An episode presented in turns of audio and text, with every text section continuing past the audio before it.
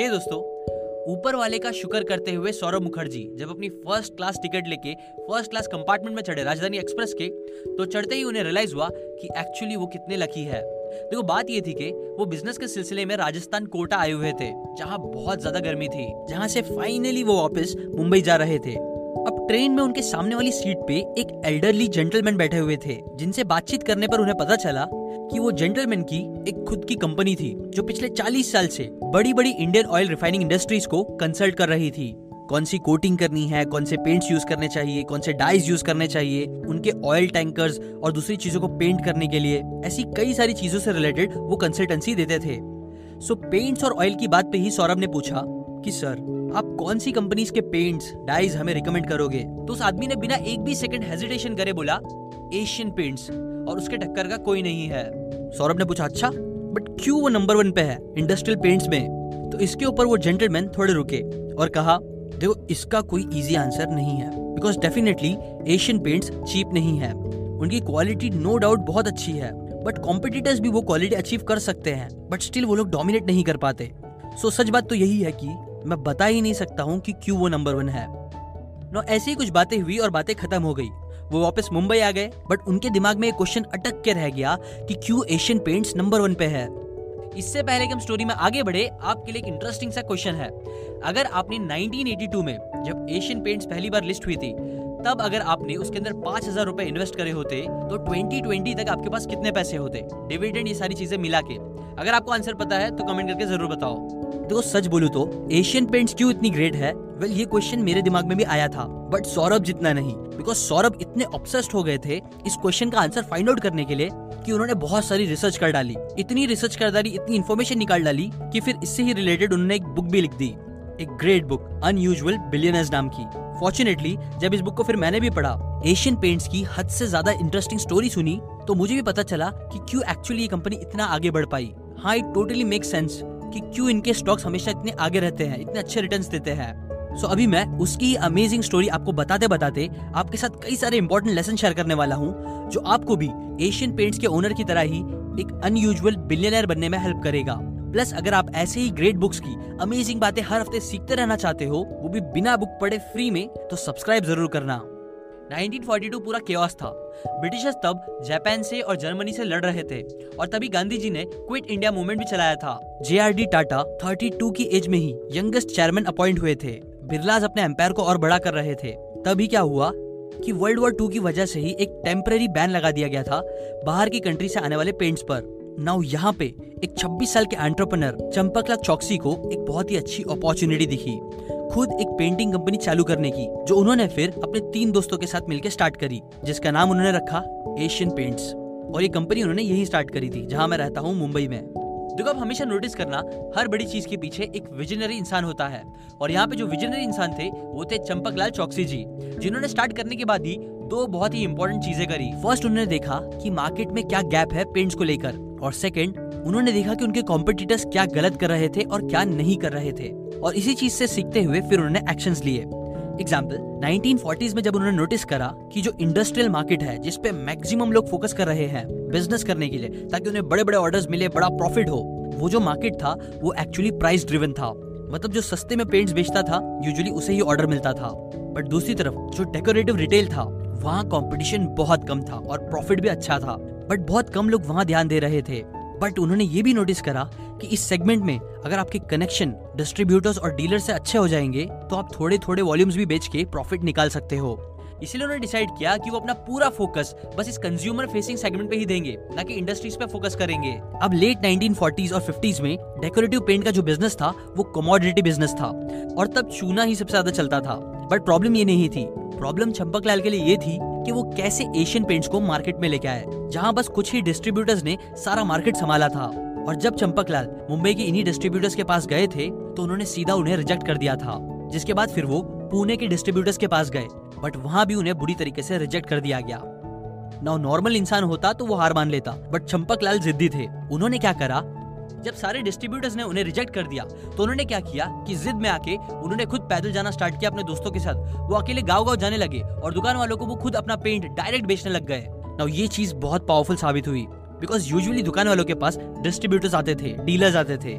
लेकिन अब direct company आके उन्हें बेच रही थी, जिससे उन्हें बहुत अच्छा फील हो रहा था। प्लस उन्हें माल भी सस्ते में मिल रहा था, बिना बीच का कट दिए। इसलिए ये ट्रिक काम कर गई। और इसी वजह से फिर सांगली सतारा में चंपकलाल और उनके दोस्तों ने एशियन पेंट्स की पहली डीलरशिप खोली। नौ यहाँ तक की स्टोरी से आपको एक लेसन तो सीखने ज़रूर मिला होगा। कौन सा लेसन आपको सबसे इम्पोर्टेंट लगा यहाँ पे? मैं चाहता हूँ कि आप कमेंट करके लिखो। बट अगेन आते हैं आप स्टोरी पे। एशियन पेंट्स की ग्रोथ के लिए अगेन चंपकलाल जी ने एक बहुत इंटरेस्टिंग चीज़ करी। उन्होंने अपने कस्टमर्स के कंजम्पशन पैटर्न्स को समझना स्टार्ट किया। फॉर एग्ज़ाम्पल उन्होंने नोटिस करा कि पोंगल फेस्टिवल जो तमिलनाडु में होता है, और पोला फेस्टिवल जो महाराष्ट्र में होता है, उसमें लोग बुल्स की वर्शिप करते हैं। और बुल्स के हॉर्न पे, सिंग पे ब्राइट कलर्स लगाते हैं। सिमिलरली उन्होंने देखा कि तमिलनाडु में लोग वो डोर के नीचे के हिस्से में रेड और येलो कलर करते हैं, जिसे वो अच्छा शगुन मानते हैं। प्लस उन्होंने ये भी नोटिस करा कि बुल्स जो होती है, वो अपने हॉर्न्स को बार बार मिट्टी में डालती है, जिसकी वजह से पेंट्स बहुत जल्दी निकल जाते हैं। इसलिए ये सारी चीज़ों के पैटर्न को समझने के बाद उन्होंने डिसाइड करा कि वो छोटे छोटे पैकेट्स बनाएँगे 50 और 100 मिलीलीटर्स के, जो ऐसे छोटे छोटे कामों के लिए यूज़ हो सके। उन्होंने ब्राइट कलर्स पे फोकस करा। प्लस उन्होंने ये भी मेक श्योर किया कि उनके जो कलर होंगे, वो लॉन्ग लास्टिंग होंगे, ताकि बुल्स के हॉर्न से जल्दी कलर निकले ना। ना क्वालिटी अच्छी होने की वजह से उनके प्रॉफिट्स कम हो रहे थे बट उन्होंने इस पे ध्यान नहीं दिया, जिसका रीजन ही था कि फिर उनके पेंट्स बहुत ज़्यादा चलने लग गए। उन्हें बहुत ज़्यादा प्रॉफिट होने लग गया। क्यों? क्योंकि वो एक अनटैप्ड मार्केट में घुस चुके थे, जहाँ उन्होंने कंज्यूमर की नीड्स को अच्छे से समझ लिया था। और यही रीजन भी बना कि फिर हाई डिमांड की वजह से जो डीलर्स थे वो एक्स्ट्रा एशियन पेंट्स के पैकेट्स डब्बे ले लेके स्टोर करने लग गए। जिसकी वजह से फिर जो बड़े बड़े डिस्ट्रीब्यूटर्स डीलर्स थे, जो पहले उनके साथ काम करने से सीधा मना कर दे रहे थे, अब वही लोग लाइन में आके खड़े हो गए थे उनके साथ पार्टनरशिप करने के लिए। और ये बस एक बार की बात नहीं है। ऐसे ही हमेशा चंपकलाल जी कंज्यूमर के जो डिमांड होते थे, उनके बीच में जो गैप होता था, उसे भी देखने में बहुत अच्छे थे। फॉर एग्ज़ाम्पल 1950s के टाइम पे दो ऑप्शन थे लोगों के पास। एक था ड्राई डिस्टेम्पर का, जो चीप था। जो यूजुअली निकल जाता था, दीवार से कपड़ों पे चिपक जाता था और काफ़ी प्रॉब्लम्स थी उसमें। और वहीं दूसरा ऑप्शन था प्लास्टिक इमल्शन जो क्वालिटी तो बहुत अच्छी देता था। कोई प्रॉब्लम नहीं थी क्वालिटी वाइज लेकिन एक प्रॉब्लम थी कि उसका जो प्राइस था, वो ड्राई डिस्टेम्पर से पाँच गुना ज़्यादा था। और यहाँ एक बड़ा गैप था। सो इसी को समझते हुए उन्होंने क्या किया कि, उन्होंने निकाला वॉशेबल डिस्टेम्पर जो इन दोनों ऑप्शंस के बीच में, इतने वास्ट प्राइस डिफरेंस के बीच में, एक बहुत ग्रेट ऑप्शन साबित हुआ, जो बहुत सारे लोग खरीदने लग गए। और यहीं से आप सीख सकते हो लेसन नंबर टू जो है understand consumption patterns Champaklal ji advertising और ब्रांडिंग के पावर को भी बहुत अच्छे से समझते थे। अपने कंपटीशन से बहुत ज़्यादा अच्छे से समझते थे और उसका यूज़ भी करते थे। फॉर एग्ज़ाम्पल उनके वॉशेबल डिस्टेम्पर के लिए उन्होंने एक बहुत अच्छा एड बनवाया था कि don't lose your temper just have washable distemper जो काफ़ी अट्रैक्टिव और अच्छा लगा लोगों को। फिर 1954 में ही उन्होंने कंपनी का मैस्कॉट इंट्रोड्यूस कर दिया था, गट्टू नाम का, एक चुलबुला बच्चा। जो मिडिल क्लास फैमिलीज़ को काफ़ी अच्छे से टारगेट कर रहा था। और ये सारी चीज़ें काफ़ी न्यू थी। बट चंपकलाल का ये डेयरिंग एक्सपेरिमेंट काफ़ी कामयाब साबित हुआ। जहाँ दूसरे कॉम्पिटिटर्स बस इंडस्ट्री इंस्टीट्यूशन पे फोकस कर रहे थे, वही एशियन पेंट्स घर घर का नाम बनने लगा, जिसका रिज़ल्ट 1967 तक एशियन पेंट्स इंडिया की लार्जेस्ट पेंट कंपनी बन पाई बाय रेवेन्यू ऐसे ही हमेशा मार्केटिंग का यूज़ करके एशियन पेंट ने अपने ब्रांड बिल्डिंग पे बहुत ज़्यादा फोकस करा है। इन्वेस्टमेंट करी है। इतनी कि उनके कॉम्पिटिटर का ही एक्स एम्प्लॉय बोलता है कि देखो, मैं सच बोल रहा हूँ, झूठ नहीं। एशियन पेंट्स वो अकेली पेंट कंपनी है, जिसकी ब्रांड रिकॉल इतनी स्ट्रॉन्ग है। इवन उनके सब ब्रांड्स की ब्रांड रिकॉल बहुत ज़्यादा है। लाइक इकोनॉमी में गट्टू, उत्सव और प्रीमियम में रॉयल एपेक्स ये सब का नाम बहुत सारे लोगों को पता है। इनफैक्ट और कोई भी कंपटीशन के इतने नाम लोगों को याद नहीं रहते। और ये बात सच है बिकॉज़ एशियन पेंट्स हमेशा से एडवर्टाइजिंग ब्रांडिंग पे बहुत फोकस करती है। वो कस्टमर्स के चेंजिंग नेचर और चेंजिंग टाइम के हिसाब से एड्स बनाती है। गट्टू जो 1950s में हिट हुआ था फिर एक बहुत फ़ेमस हुआ था कि हर घर कुछ कहता है, क्यों इसके अंदर कोई रहता है? ऐसे टाइप के बहुत सारे एड्स हैं जो एशियन पेंट्स के बहुत हिट हुए हैं। आप बस सर्च करके देखो यूट्यूब पे कि वो कितने अच्छे एड्स बनवाते हैं, कितना फोकस करते हैं उस पर मैं नीचे एक लिंक भी दे दूँगा।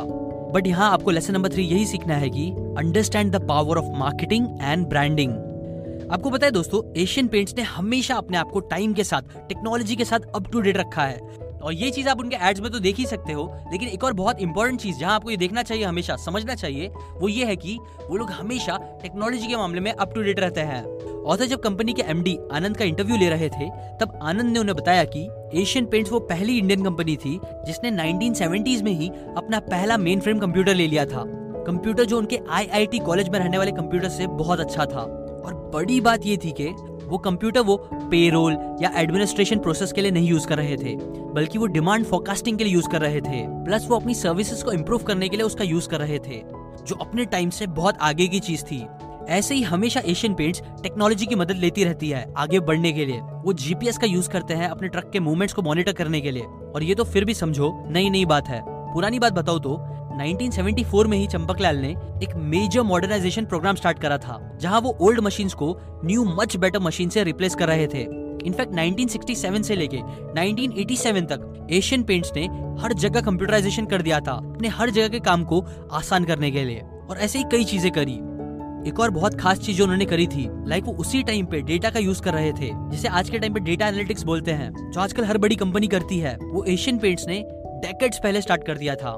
और वो हमेशा अपनी सप्लाई चेन को स्ट्रॉन्ग कर रहे थे। और ये चीज़ें आप बोल सकते हो एशियन पेंट्स को नंबर वन पोजीशन पर रखने का सबसे बड़ा रीजन बना, वो भी आज तक। इसलिए इंपॉर्टेंट लेसन नंबर फोर यही है कि use technology with changing times Rama Bijapurkar, जो लीडिंग मार्केट स्ट्रेटेजी कंसल्टेंट है, उन्होंने बताया कि वो पिछले 30 सालों से एशियन पेंट्स को बहुत अच्छे से देख रही है।